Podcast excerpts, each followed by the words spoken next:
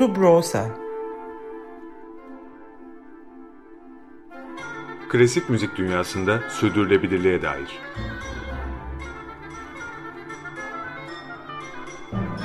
Hazırlayan ve sunanlar Zafer Yenal ve Yaren Eren Budak.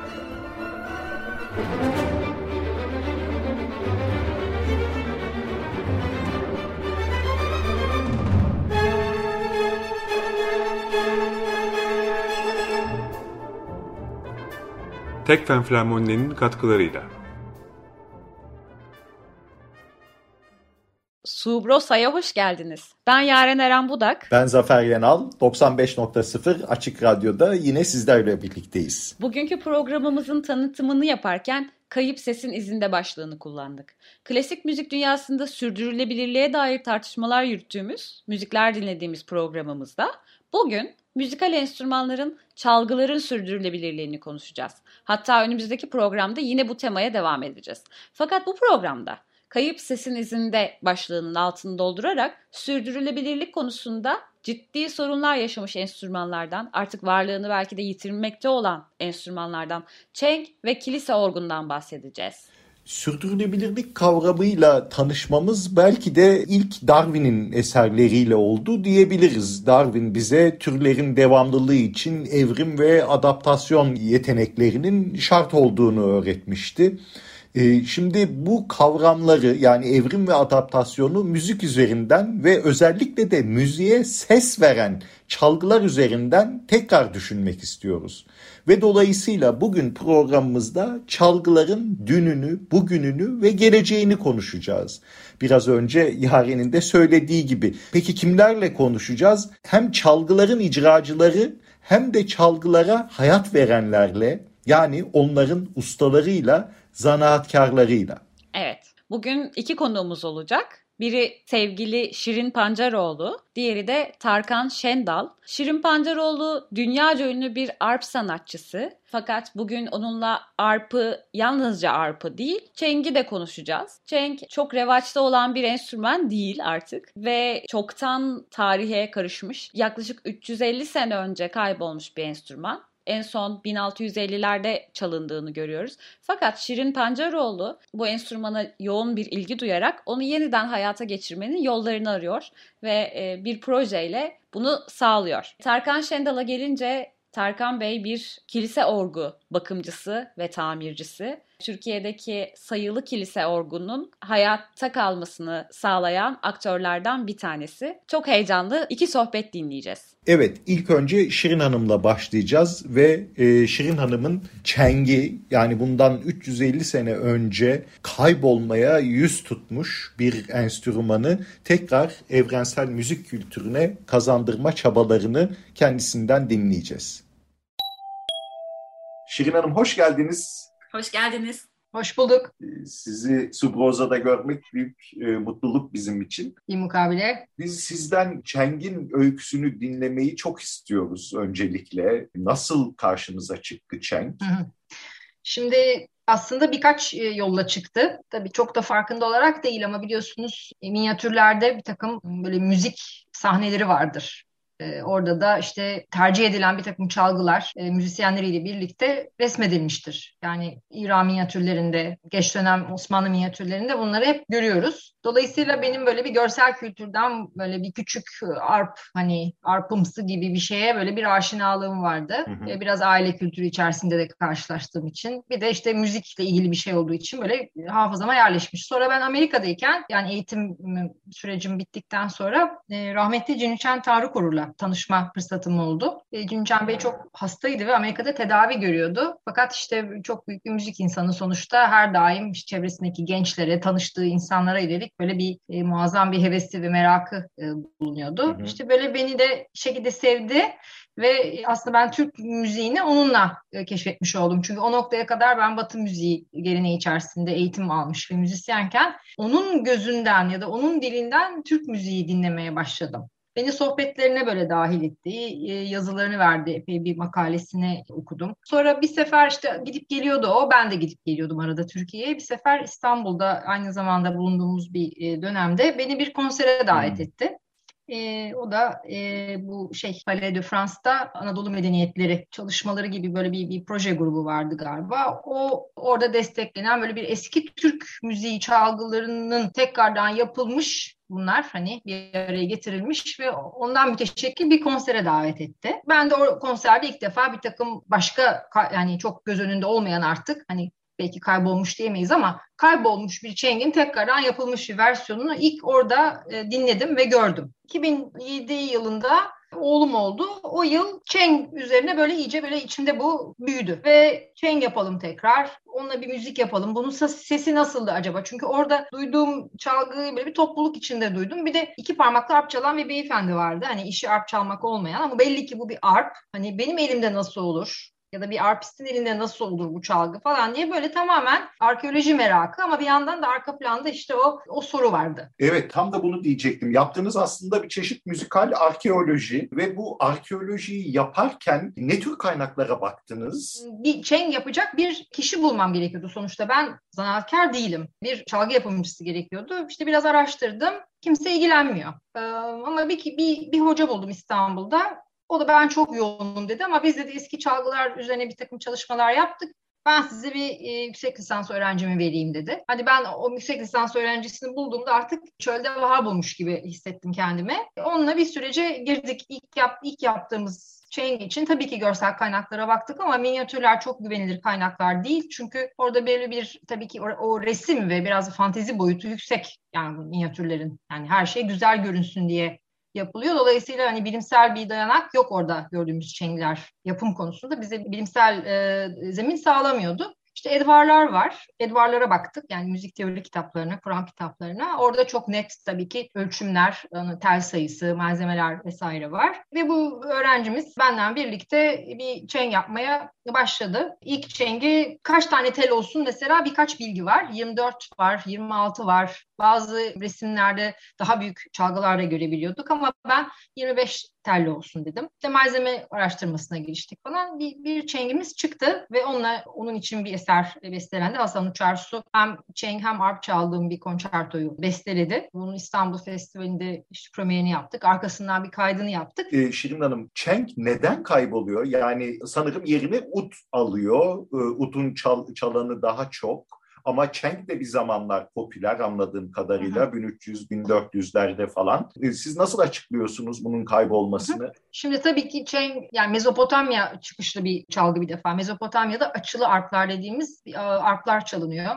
Çokça görüyorsunuz bunun işte e, taş kabartmalarda, belgelerde görebiliyorsunuz böyle. Yani krallar savaşa giderken arkalarında at üstünde Cheng çalan artık huriler mi diyeyim, savaş melekleri mi diyeyim tam bilmiyorum ama böyle ilham veren Cheng e, çalan kişiler var. Açılı arp yani tamamlanmamış yani tam bir açı arasında gerilmiş tellerden ibaret bir ilkel bir çalgıdan bahsediyoruz. İşte milattan önce 2000. Ama ondan sonra bu çalgılar Mezopotamya'da da yok oluyor fakat e, Orta Doğu'nun bazı kültürlerinde yani bazı böyle ceplerde çıkıyor. İran'da görüyorsunuz, Suriye'de var, e, Irak'ta var. Tabii Osmanlı'ya gelmesi yani İran etkisiyle bizde görülüyor. Yani Osmanlı sarayına girmesi ve tercih edilmesi daha geç. Çünkü en sonda zaten bizde görülüyor. Öteki taraflarda kayboluyor, biz İstanbul'da görülüyor. En son tanıklık o, o şekilde. O da Evliya Çelebi'nin tanıklığı yani 1660'ta kendi söylüyor. Seyahatnamede yazıyor. 10 tane çengiyle karşılaştım İstanbul'da ve bir tip bir tip çalgı vardı diyor. Hmm. Onu da kenar mahallelerde görüyor.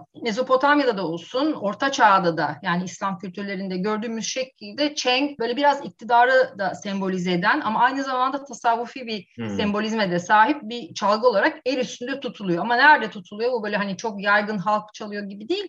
Bu bir e, saray ve e, politik bir çalgı aslında. Temsil ettiği figür de aslında bir aşık figürü. Yani bunun biliyorsunuz rezonans kısmı yani gövdesi, rezonansı veren gövdesi üst tarafta böyle yukarı doğru yükseliyor gibi ama böyle boynu eğik göğe doğru bir yükseliş ama orada böyle bir tevazu böyle bir öne doğru hmm. eğilmiş. İşte telleri bağlı e, ama böyle bin bir tane dili var. Hem e, tutsak hem hür falan böyle çok değişik tezatları barındırıyor. E, edebiyatta böyle bir yer ediniyor kendisine. Dolayısıyla iktidarda da bu kullanılıyor. Ya geçmişi yad etmek için ya iktidarın ya da resmi söylemin çalgısı gibi biraz böyle bir konum veriliyor. Peki bu konum herhalde ben öyle tahmin ediyorum bir süre sonra şeyi aşıyor. Yani çalgının gerçek potansiyelini çünkü ne oluyor? Çalgıların yolculuğu şöyle çalgılar gelişiyor Zamana ayak uyduruyorlar. Müzik de değişiyor çünkü. O değişikliklere ayak uyduramayan çalgılar yahut da o çalgının işlevini daha iyi yerine getirebilen başka çalgılar geldiği zaman, hakim olduğu zaman bir takım şeylerde arka planda kalmaya başlıyor. Yani bence Cheng'in hmm. defa açılı olması, açılı bir yani üçgen forma kavuşmamış olması kaybolmasının en önemli sebeplerinden bir tanesi. Çünkü açı e, akort etme meselesini, akort tutma meselesini son derecede zorlaştırıyor. Bir de anladığım kadarıyla işte bu üzerindeki yüklü sembolizmden dolayı gittikçe böyle hani en azından yani görsel kültürdeki yerinde inanılmaz güzel çalgılar. Yani dert, oradaki dert artık böyle orasını böyle mi süsleyelim, burası böyle mi olsun? Hani biraz böyle estetik e, ve işlevsellikten ziyade estetik ve üzerindeki sembolizm sanki onu böyle bir yere hapsediyor gibi. Ben şimdi bugün böyle okuyorum e, niye kaybolduğu. Çünkü o, o açılı kısmı tamamlamak çok kolay olurdu. Bir tane üçüncü kısım e, eklerdiniz, üçgene tamamlardınız ve o çalgının akordu çok daha stabil olurdu. Ki modern arplar yani orta çağda daha sonra Avrupa'da gördüğümüz arplar açılı değil, üçgen forma sahip. Şimdi bizde bu tamamlanamadan yok oluyor bizim coğrafyamızda. Böyle birkaç farklı okuma şekli e, mümkün. Ha evet o dönemde evet utlar falan da çok böyle e, aynı ses e, aralığına sahip. Çok daha böyle sağlam çalgılar hani bileyim işte e, bunun gibi böyle pat diye akordu düşmüyor. Akort bence çok önemli bir mevzu. Çünkü o zaman müzik zaten çok kromatik bir müzik yok. Yani Cheng müziğe ayak uyduramadı değil. Bence bu akorttan dolayı ve üzerindeki bu, bu sosyal yük aslında hani hem çok cazibeli bir şey. Düşünün ki Cheng'in kitabı var. Yani 16. yüzyılda Bursalı şair Ahmedi Dahi oturuyor Çengname diye bir kitap yazıyor. Ee, Çeng orada konuşuyor. Çok eğlenceli bir şey metin. İnceleme fırsatınız olursa. İnanılmaz böyle bir felsefi şey haline gelmiş araç. İnsanın durumu üzerine Çeng konuşuyor ve ve parçaları üzerinden konuşuyor işte. Evet 95.0 Açık Radyo'da Subroza programında Şirin Pancaroğlu'nu dinliyoruz. Şirin Pancaroğlu yaptığı müzikal arkeolojiyle yaşadığımız coğrafyanın ortak kültürel mirasına ait bir çalgıyı e, yani e, çengi tekrar gün yüzüne çıkarma çabalarını anlatıyor bize. Dilimizdeki çengi lafı ki Farsçadan gelen bir sözcük bu enstrümandan türemiş bir sözcük. E, ben bu program sayesinde bunu öğrendim. Ve tabii bu çok önemli bir çaba. Neden? Çünkü müzikteki çok sesliliği e, doğadaki biyoçeşitliliğine benzetebiliriz belki de. Bir sesin eksilmesi demek, bir çalgıdan çıkan bir sesin eksilmesi demek, tek olan e, bir şeyin bitirilmesi anlamına geliyor ve o anlamda çeşitliliğin azalması anlamına geliyor belki de. Ve dolayısıyla monokültürlere karşı çok kültürlülüğün önemini her zamankinden daha çok anladığımız bu günlerde e, bu tür bir hassasiyet hakikaten e, çok e, hayran duyulacak bir hassasiyet olarak karşımıza çıkıyor. Evet e, şimdi e, bir müzik dinleyeceğiz sanırım e, değil mi Yaren? Evet bir müzik dinleyeceğiz hem de ilk kez ağırlamakta olduğumuz bir konuğumuzun müziğini dinleyeceğiz. Şirin Pancaroğlu 2014 yılında Çenk Name adlı bir albüm yayınlamış. Albümün 5. parçası olan Nikris Saz Semai'yi dinleyeceğiz. E, Nikris klasik Türk müziğinde bir makamın adı. Dinleyeceğimiz parçanın bestesi de yine Şirin Pancaroğlu'na ait. 95.0 Açık Radyo'da Subrosa'nın dördüncü programında e, enstrümanların sürdürülebilirliği hakkında konuşmaya devam ediyoruz. Az önce Şirin Pancaroğlu'ndan Nikris Saz Sema'yı dinledik. E, şimdi onunla yaptığımız şahane sohbeti dinlemeye devam edelim. Şirin Hanım, tarifini yaptığınız enstrümanın fiziki yapısı şu anda çok benzerini gördüğümüz bir yapı değil. Bu da şu demek, evet. e, enstrümanın sesinin de eşsiz olması demek. Tabii. Bu eşsiz sesi bugün yeniden elde etmek mümkün mü? Çeng'i bugüne adapte etmek Hı-hı. mümkün mü? Çeng'in bugüne adaptasyonu mevzusu üzerinde biraz yol yol aldık hani çünkü benim elimden işte bugüne kadar bir 5-6 tane prototip geçti. Bunlardan bazıları dağıldı yani yapısal olarak dağıldı. Ee, bazılarında istediğim ses olmadı. Bazılarında istediğim dayanıklılık olmadı. Ee, en sonunda birazcık daha iyi bir noktaya vardık. Fakat hala yapılması gereken şeyler var. Şimdi bu Cheng'in sesi çok özel. Evet buraya değinmek gerekiyor. Sesin özelliği de aslında e, gövdesini yani e, rezonans gövdesini kaplayan malzemenin ahşaptan değil deriden olması. Yani dünyadaki bütün arpların gövdeleri arp, ahşapla kaplıdır. Fakat Cheng'in e, gövdesi deriyle kaplı ve herhangi bir deri değil. İşte bunun üzerine de muazzam edebiyat var. Anlatıyor Cheng o Chengname'de bahsettiğim gibi. İşte şu derilerden, şu kıllardan böyle inanılmaz bir romantizm var orada böyle rengarenk bir hal. Bugüne geldiğimizde biz Cheng yaparken deri kullanmamız gerekiyor diye ben yola çıktım. O derinin temini çok zor mesela. Bir de birazcık vahşi bir boyutu var. Çünkü bize farklı ülkelerden epey deri geliyor Türkiye'ye. Bunlardan bir tanesinin kaynağı Pakistan. Pakistan ilginç bir ülke çünkü aslında İngilizlerin bütün bando olsun işte gayda gibi geleneksel çalgılarının falan da ürettikleri yer. Yani İngilizler o know-how e, Pakistan'da yerleştiriyorlar ve orada iki tane e, orta çaplı böyle küçük çaplı şehir var. E, oralar tamamen çalgı yapımından geçinen yerler. İngilizler üretmişler. Ve orada da epey deri mevzusu çalışılıyor. Türkiye'ye kanunlarda ya da farklı geleneksel çalgılarda kullanılan deriler de Pakistan'dan geliyor. Ve bu derilerin e, ince olmasını arzu ettiğimiz zaman devenin karnındaki ceninin e, derisi yüzülerek elde edilen bir deri temin ediliyor. İnce deri dediğimiz zaman. Şimdi bu deri iyi mi? Evet çok iyi ama bu deri yani bugün böyle şeyler yapmak istemiyoruz. Yani hmm, başka şeyler yapmamız gerekiyor. Benim elimdeki çenglerin üzerinde böyle bir deri var. E, ben diyorum ki bundan sonraki yapacağımız çengin üzerinde başka deri kullanmamız gerekiyor. Bunu kullanmamamız gerekiyor. Çünkü böyle bir işin içinde olmamalıyız. Dolayısıyla epey bir çalışma var. Yani şimdi bundan sonra yapacağımız çengde farklı materyaller kullanarak daha sürdürülebilirliği daha yani mümkün olabilecek ve daha doğa dostu bir malzeme arayışına gitmemiz gerekiyor. Bir de oturarak çalmamız gerektiğini düşünüyorum. Bunun için de bir çalışma içerisindeyim.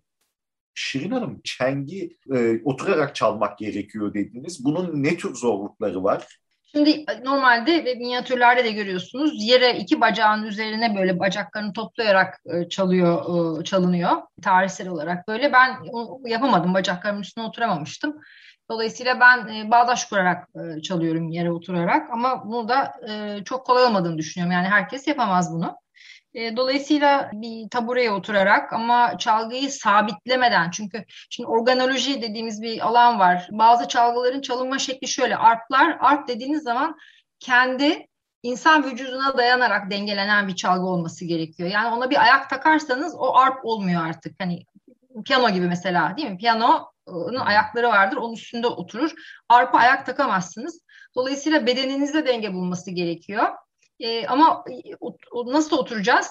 İşte araştırma konusu. Yani bir deri konusunu çözmeye çalışıyorum şimdi. İki e, oturur pozisyonda yani iskemlede ya da taburede oturur pozisyonda bu çalgıyı nasıl minimumda sabitleriz ama aşırı sabitlemeden yani ayak veya e, bu, bu tür modern meseleler e, işin içine katmadan.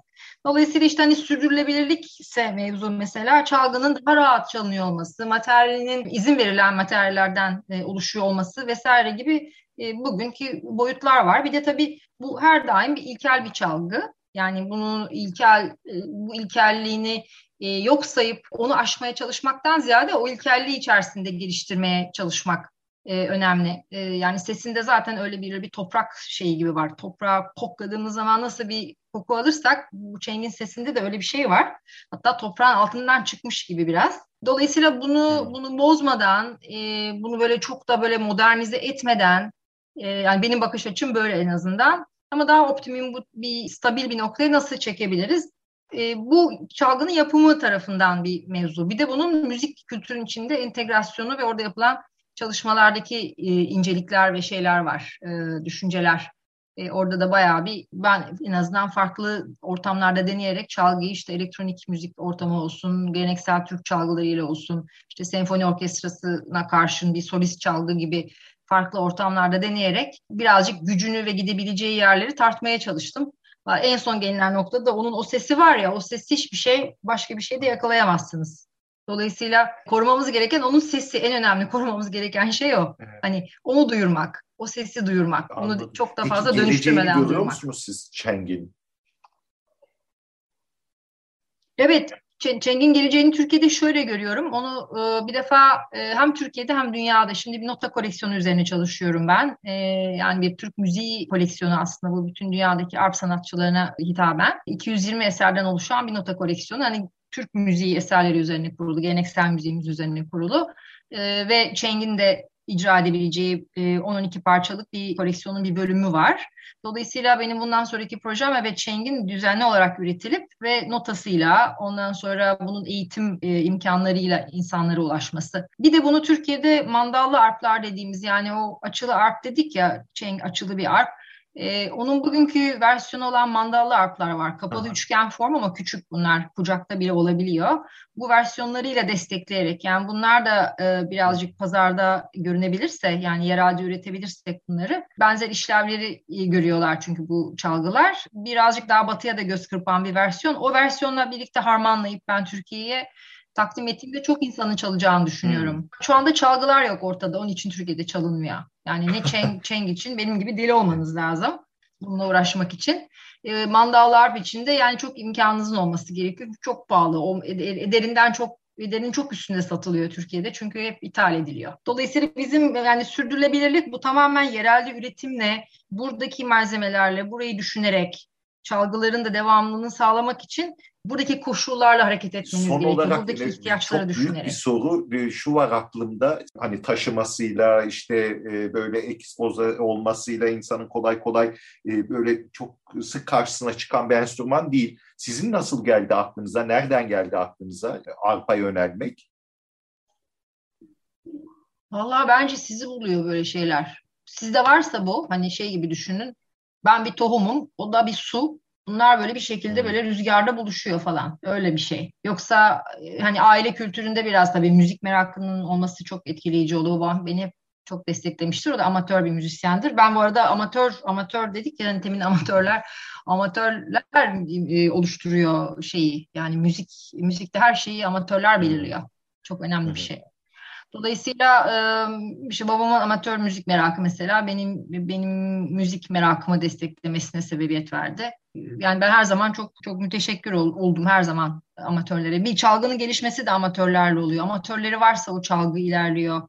Profesyoneller çok çok çok yani çalgıları gelişmesi için iyi çalınması konusunda mesela profesyoneller lazım. O da sürdürülebilirliğin bir parçası. Bir çalgının iyi gelişmesi için, onun için iyi bir eser yazılması için, iyi şekilde müzik yapılması için evet üst düzey icralar ve üst düzey müzik zihinleri gerekiyor ama bir çalgının kültürünü oluşturan, onu amatör olarak çalan insanlar olmuştur hep ve hep böyle olacak.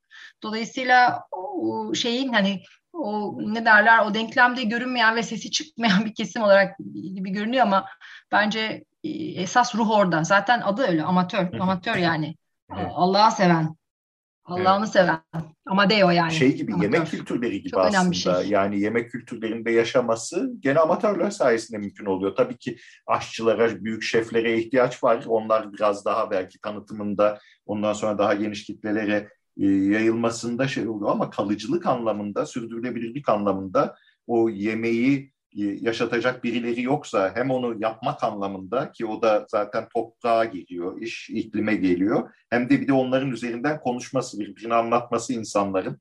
Değil mi? Onlar o, o, o şekliyle yemek kültürleri yaşıyor. Öbür türlü fertler çıkıyor karşımıza. Ölüyorlar bundan sonra. Değil mi? Bir müddet popüler olduktan evet, sonra. Evet. İklim Evet yani o o ne diyorlar ona ekosistem ekosistemini yani o işin ekosistemini e, amatörler e, yaratıyor bence ve o, daha sonra biliyorsunuz yani Batı müziği içerisinde de yani en güzel klasik müziklerin klasikleşmiş müziklerin içerisinde de inanılmaz bir geleneksel e, amatörlerin çaldıkları müziklere müthiş bir saygı duruşu vardır orada. Çünkü evet. çok beslenir müzik her zaman. Gelenekten çok beslenir. O geleneği de yaşatanlar evet. işte amatörler Hatta oluyor. Terroir kavramını buraya getirsek mesela terroir kavramını değil mi? Yani daha şeysiyle, hmm. ekolojisiyle, hmm. kültürüyle buraya taşısak ki çünkü hmm. orada da hani terroir genelde iklim ve toprak olarak e, düşünülür ama bence bunun çok daha evet. ötesinde işin çok daha hani kültürel beşeri de bir tarafı var. Çok daha ötesinde demeyelim de bu kısmı da çok çok önemli terroirı meydana getirmek anlamında. Hmm. Çünkü o da insan malzemesini hmm. oluşturuyor hmm. hakikaten. Hmm. Ve bir sürü belirliğini mümkün kılıyor. Öyle. İşte her şey insan için hani diyoruz ya hani e, biz yapınca oluyor ama evet. işte bir evrende de yaşıyoruz. Oradaki şeyler de çok önemli. Oradan da bize akan sular, nehirler, rüzgarlar, tohumlar vesaire. İşte çalgılarda böyle bir şeyi var, yolculuğu var. takım çalgılarından kaybolacağını düşünmüyorum ama şekil değişiyor. Biraz formatlar e, değişiyor. O, teknolojiyle uyumlu hale gelmesi gerekiyor. Çalgıların çoğuna, çoğuna bakın akustik çalgıların çoğuna önümüzdeki 5 sene içerisinde mutlaka bir hmm. jack takılacağını düşünüyorum ben. Hı hı. Böyle bir opsiyonları olacak. Böyle bir talep şu anda çok yüksek bir şekilde oluşmaya başlıyor. Çünkü e, havadan geçerken yani Zoom'da sesler iyi geçiyor ama e, müzik iyi geçmiyor. Çünkü doğrudan bilgisayara girmeniz gerekiyor. Onun için de havadan geçmemeniz gerekiyor. Dolayısıyla akustik çalgının direkt olarak bilgisayara girebilmesi gerekiyor. Mutlaka bir delik açılacak bir yere. Çok büyük bir kısmı için bu gerçekleşti bile. Yaylı enstrümanlara, telli çalgılara çoktandır jacklar takıldı. Elektro cellolar, kemanlar havada uçuşuyor. Üflemelilerde de durum çok farklı değil değil mi? Evet, evet. Yani klasik müzik, ya klasik türde icralarda böyle bir ihtiyaç yoktu bugüne kadar. Şimdi o, o tarzda çalan müzisyenler de söylediğiniz gibi akustik çalgılarını daha farklı şekillerde kullanmak üzere teknolojiyle uyumlanması için talepleriyle e, gelmeye başlıyorlar. Evet hem teknolojiyle hem de 21. yüzyılın e, gürültülü dünyasıyla yani orada kaybolmamak çok zor eski e, akustik seslerle. Ya o kötü işte orası. Yani dünyanın hani işte plastikle kirlenirken bir yandan da daha gürültülü bir hale geliyor olması. Bir yandan da işte bu çeng gibi çalgıların da orada önemi çok artıyor. Bir konserde e, Hollanda'da bu çengi çaldıktan sonra e, yani bir, bir yere oturarak iki kişi bir vokal bir arp e, vokali yapan arkadaşım e, Bora Uymaz elinde bir de bendir vardı. E, işte böyle bir 45 dakika konser yaptık. Daha sonra bize e, sahne arkasında işte konuşmaya gelen kişiler şey dediler yani birkaç kişi söyledi bunu e, dedi ki bu kadar kalabalık ve bu kadar üst üste binmiş bir dünyada yani seslerin de bu kadar çok hani karışmış ve üst üste geldiği bir noktada ne kadar yani bir şey daha daha yalın nasıl olunabilir yani hem ses bakımından hani çünkü çok ilkel bir ses ya yani üstünde bir güzelleştirme yok yani hani böyle ham haliyle hani bundan daha yalın nasıl bundan daha çıplak nasıl olunabilir rin estetiğini taşıdığınız için çok teşekkür ederiz dediler. Dedim valla beni de çeken bu. Hani ben kelimeleri bulamamış olabilirim ama bundan daha hmm. sade, bundan daha basit, bundan daha az yani az nasıl olabilir bizi hatırlattığı için bazı şeyler de yok olmayacak. Onlar da öyle değerli olacaklar diye düşünüyorum. 95.0 Açık Radyo'da Subroza programına devam ediyoruz. Biraz önce Şirin Pancaroğlu ile yaptığımız şahane sohbeti dinledik ve Şirin Pancaroğlu'nun Çenk'le çıktığı serüveni e, aslında kendisinden dinleme fırsatımız oldu. Sohbetin sonunda Çeng'in kendisine ve dinleyenlere ne kadar e, çok yalınlığı, sadeliği, basitliği e, hatırlattığından bahsediyordu. Hatta e, azın az olmanın e, güzelliğinin altını çiziyordu Çenk'le birlikte ortaya çıkan e, e, Çeng'in sesinden ortaya çıkan diyelim. Evet bunlar üretimin ve tüketimin patladığı bir dünyada fazla fazla olduğu bir dünyada hakikaten hepimizin herhalde aklında tutması gereken kavramlar ve bize e, bütün bunları anımsattığı için Çeng'e ne kadar teşekkür etsek az. Tarkan Şendal'la yaptığımız sohbeti dinlemeye geçmeden önce müzik dinleyelim. Sırada Respighi var. Pini di Roma yani Roma'nın çam ağaçları. 1924 yılında tamamlanan ve 4 bölümden oluşan bu yapıt günün farklı saatlerinde Roma'nın 4 farklı yerinde bulunan çam ağaçlarının senfonik şiir tadında betimlemesidir. Bestecinin Roma'yı anlattığı üçlemenin ikinci bölümüdür. Diğer iki bölüm ise Feste Romane yani Roma festivalleri, Fontane di Roma yani Roma çeşmeleri. Bu eser bize doğanın sadece kırsal bir olgu olmadığının, pekala şehirlerin tarihinin de doğal olanla iç içe geçtiğinin göstergesi olması açısından da önemli. Her ne kadar Respighi 1924 yazında bu eseri bitirmiş olsa da yıllarca bu eser üzerinde çalışmış ve ilham kaynağını Roma'nın büyük şemsiyelere benzer çam ağaçları ve majestik çeşmeleri oluşturmuş. Tabii Roma'nın büyük halk bahçelerinde bağıra çağıra oynayan çocukları da unutmamak lazım. Chicago Senfoni Orkestrası seslendirecek Şef Fritz Reiner. 95.0 Açık Radyo'da Subrosa'yı dinlemeye devam ediyorsunuz. Az önce Respighi'nin Roma'nın Çam Ağaçları adlı yapıtını dinledik. Şimdi sırada Tarkan Şendal'la yaptığımız keyifli sohbet var. Tarkan Bey'in müzikle profesyonel anlamda ilişkisi lisede aldığı piyano eğitimiyle başlıyor. Hikayenin dönüp dolaşıp da nasıl kilise orklarıyla bu denli haşır neşir olmasına varışını kendisinden dinleyeceğiz. Tarkan Şendal bize aynı zamanda kilise orklarının Türkiye'deki mevcut durumlarından, enstrümanın hem bugününden hem de geleceğe taşınabilirliğinin koşullarından da bahsedecek. Tarkan Bey hoş geldiniz. Hoş geldiniz. Çok teşekkür ederim. Sağ olun nazik davetiniz için. Şöyle başlayabilir miyiz? Ork tamirine nasıl başladınız? Çok gençsiniz e, ve biz e, açıkçası sizi davet ederken e, biraz daha kerli ferli bir insan bekliyorduk e, sizi araştırırken e, çok genç olduğunuzu gördük. Bir şaşırdık e, önce. Ondan sonra gene araştırmalarımızda bu işin e, Türkiye'deki, İstanbul'daki, Ankara'daki en iyi yapanlardan, bu işi en iyi yapanlardan olduğunuzu duyduk tabii. Ve merak ediyoruz hakikaten nasıl başladınız? Ee, şöyle özetle hemen geçeceğim. Öncelikle nazik sözleriniz için teşekkür ederim. İnanın hak ettiğimden fazla övgülerle bahsediyorsunuz. Teşekkür ederim. Şimdi ben piyano çalmaya lisede başladım. Ama bu süreç içerisinde ders alırken ve çalışırken diğer enstrümanlara özellikle klavyeli çalgılara zaten büyük bir merakım vardı. Ancak o zamanlar tabii bilemiyordum. Nerede bir klavsen bulurum ya da nerede bir org bulurum bilemiyordum. Sonra liseden sonra ben kendimi denizcilik fakültesinde buldum. Ee, yanlış bir seçimdi, yanlış bir karardı işin açıkçası. O fakültede de piyano çalışmalarıma devam ettim. Bu sırada çalgılar konusunda araştırmalarıma da devam ettim yine. Ama dediğim gibi Türkiye'de enstrümanlara ulaşabilirliğim konusu biraz e, askıdaydı, bilemiyordum. Sonra bu fakültedeki yanlış kararı anlayınca ben fakülteyi bıraktım ve kader bana sen müziğe yönel çocuğum dediği için müziğe yöneldim. Ee, bir müzik mağazasında çalışıyordum ve İzmir'de bulunan bir Dominiken papazı olan o tatlı beyefendiyle tesadüfen bir gün tanıştık. Kendisi dijital piyanolara bakmak istediğini söyledi. Tabii dedik. Denerken kilise orgu sesine aldı piyanoyu. Böyle bir müşteriyle daha önce de tabii karşılaşmadık hiç. Kilise orgu sesini alınca da ben de tanışmak istedim. Yani siz acaba yabancı e, ülkede yaşıyorsunuz hani burada bir konser amacıyla belki bulunuyorsunuz ya da ne yapıyorsunuz gibi. Kendilerini tanımak istedim. Kendileri de bana dedi ki Galata'da bir kilisede ben papazım. Ondan sonra ve kilise orgumuzun bakımları artık beni yoruyor. Bize bir dijital piyano lazım diye kendilerini tanıttılar. Ben de sonra o zamana kadar birikmiş olan bütün heyecanımı ve orga olan merakımı kendilerine aktardım ve detaylı olarak hem kendilerini tanımak istediğimi hem de orgu görmek istediğimi söyledim. Sonra sağ olsunlar beni kiliseye davet ettiler. İlk defa 2014 senesinde bir İtalyan orguyla e, orada tanışmış oldum. İsmi neydi? Hangi kilise? Galata'da Saint Pierre Kilisesi'nde çalışıyordu. E, adı Giuseppe Gandolfo. Şu anda da İzmir'de görevdeler aktif olarak da hala org çalarlar ve e, güçleri el verdiğince, sıhhatleri el verdiğince de çeşitli tamirleri de yaparlar hatta şu anda da.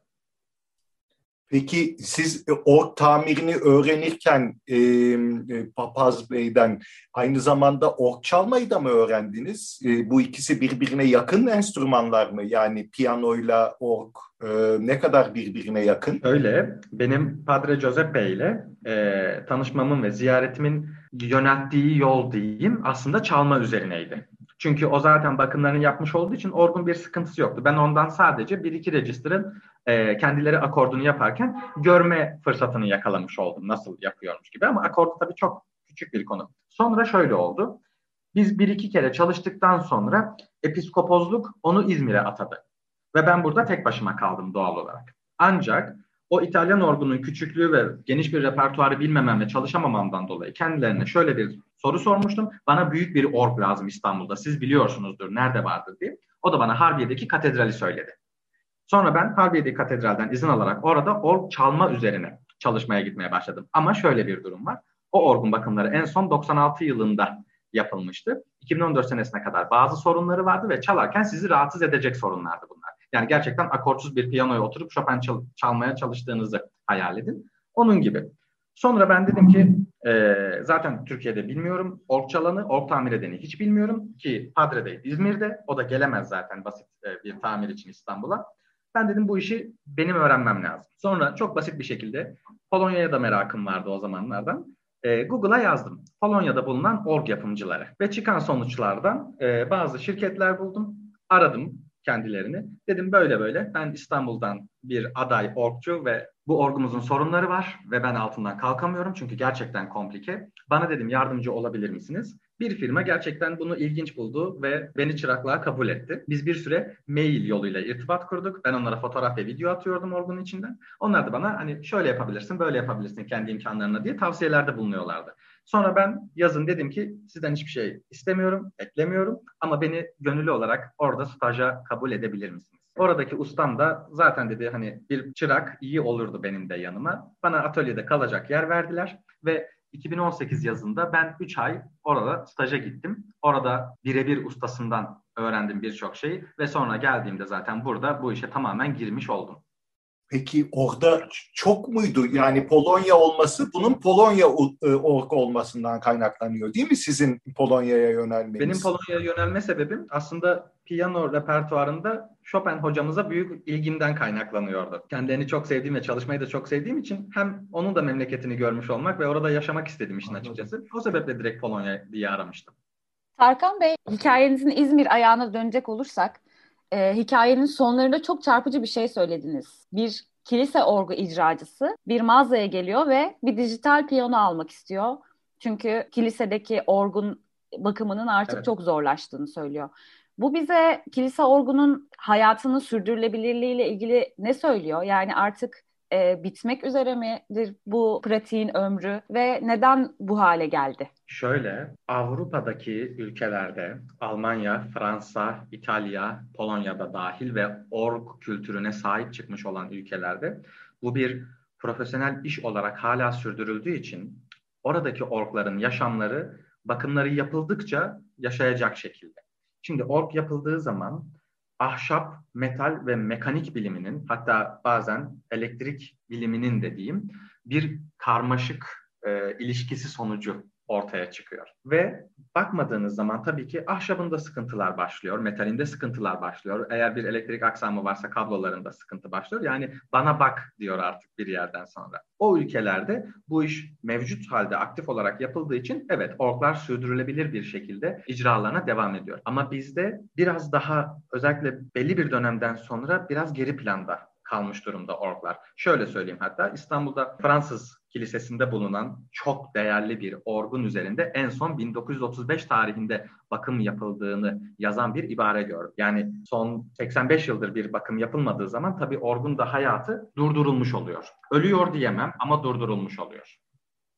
Yani orgun hayatı bir bakıma onları ayakta tutan kültürün yaşamasıyla çok yakından alakalı benim anladığım kadarıyla.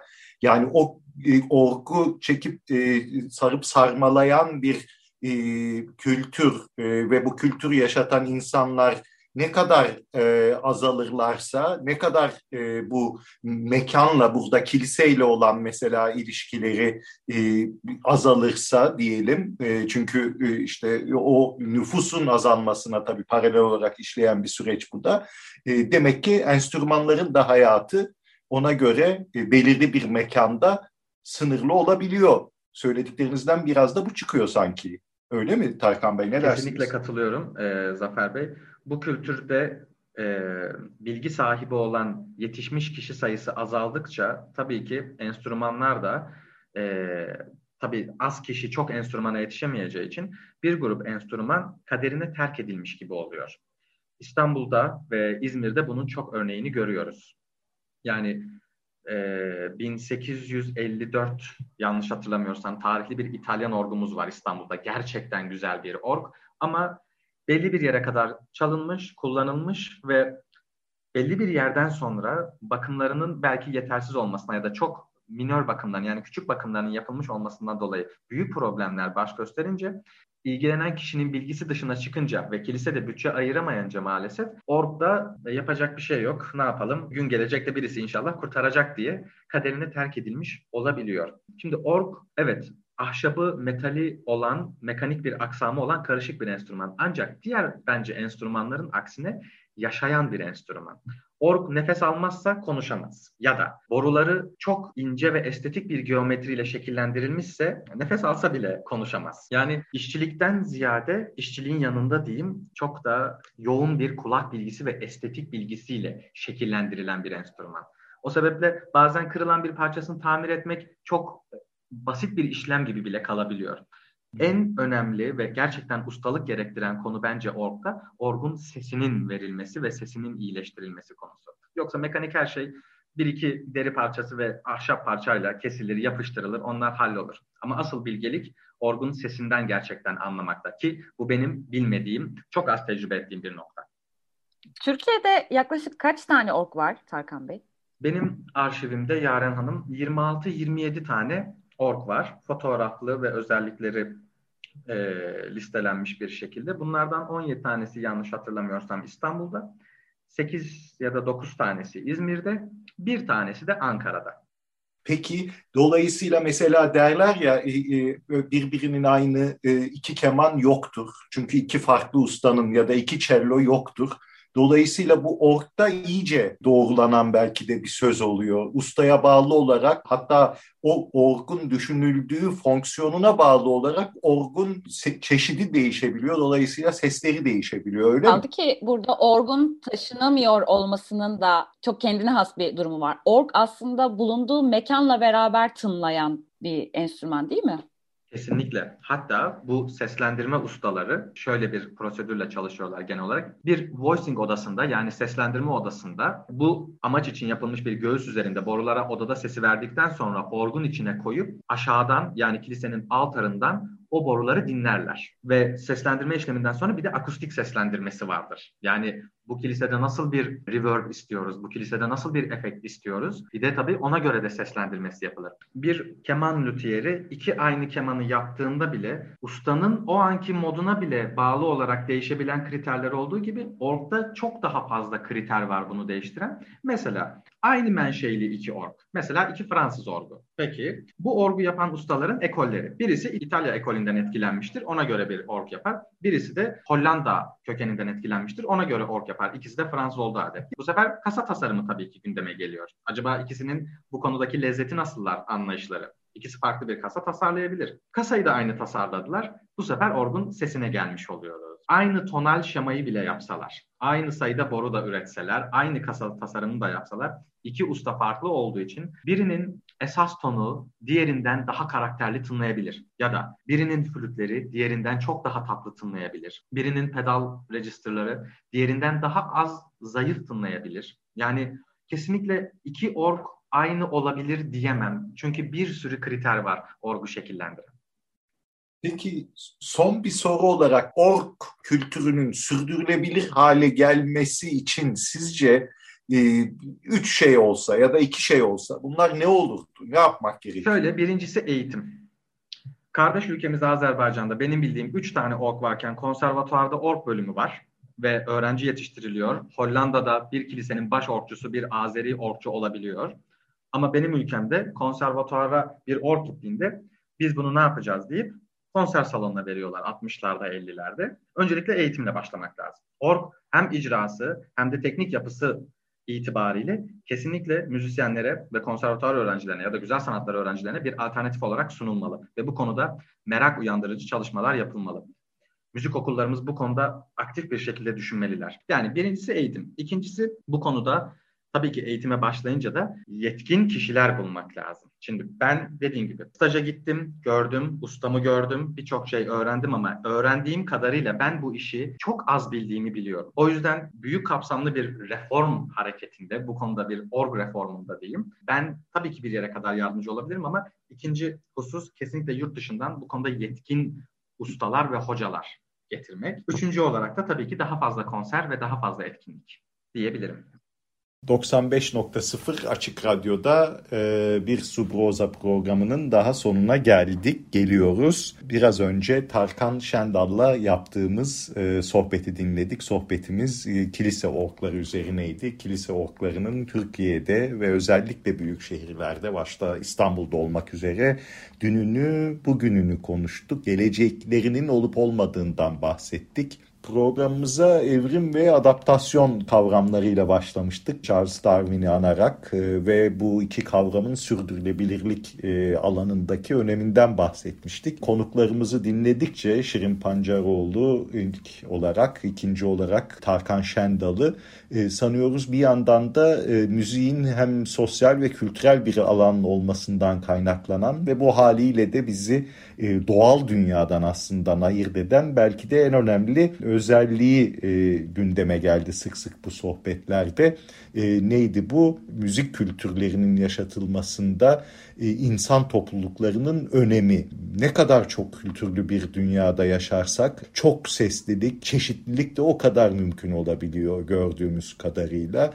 Ve o derecede insanlar farklı sesleri, lezzetleri, tatları deneyimleyebiliyorlar ve belki de böyle olduğu sürece ya da olabilse keşke insanlar e, daha mutlu, huzurlu ve sağlıklı hayatlar e, sürecekler belki de. Hem Cheng'in hikayesi hem Orgun e, hikayesi bize bunları anımsattı. Programımızı her hafta olduğu gibi yine müzikle kapatalım istedik. Johann Sebastian Bach'ın bestelediği, içinde bolca matematiksel teoremin saklı olduğu füg sanatının ilk bölümünü dinleyeceğiz. Bach bu tamamlanmamış eseri hangi enstrüman için yazdığını da belirtmemiş. Bach'ın bu yapıtta son derece basit bir müzikal temayı dört katmanlı bir kontrpuantal örgüyle sonsuz ihtimaller arasında nasıl işlediğini görüyoruz. Füg sanatını kilise orgundan dinleyeceğiz. Chicago Senfoni Orkestrası seslendirecek. Şef Fritz Reiner. Tüm matematik meraklılarına ama en çok da programımızın müzik seçkisini hazırlayan Sibil Ersen yana gelsin. Haftaya görüşmek üzere. Hoşçakalın. Subrosa Klasik müzik dünyasında sürdürülebilirliğe dair.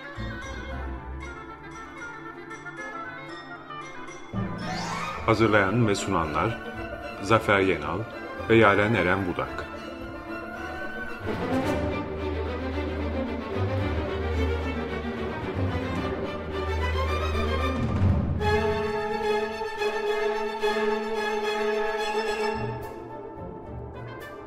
Tekfen Flamonne'nin katkılarıyla.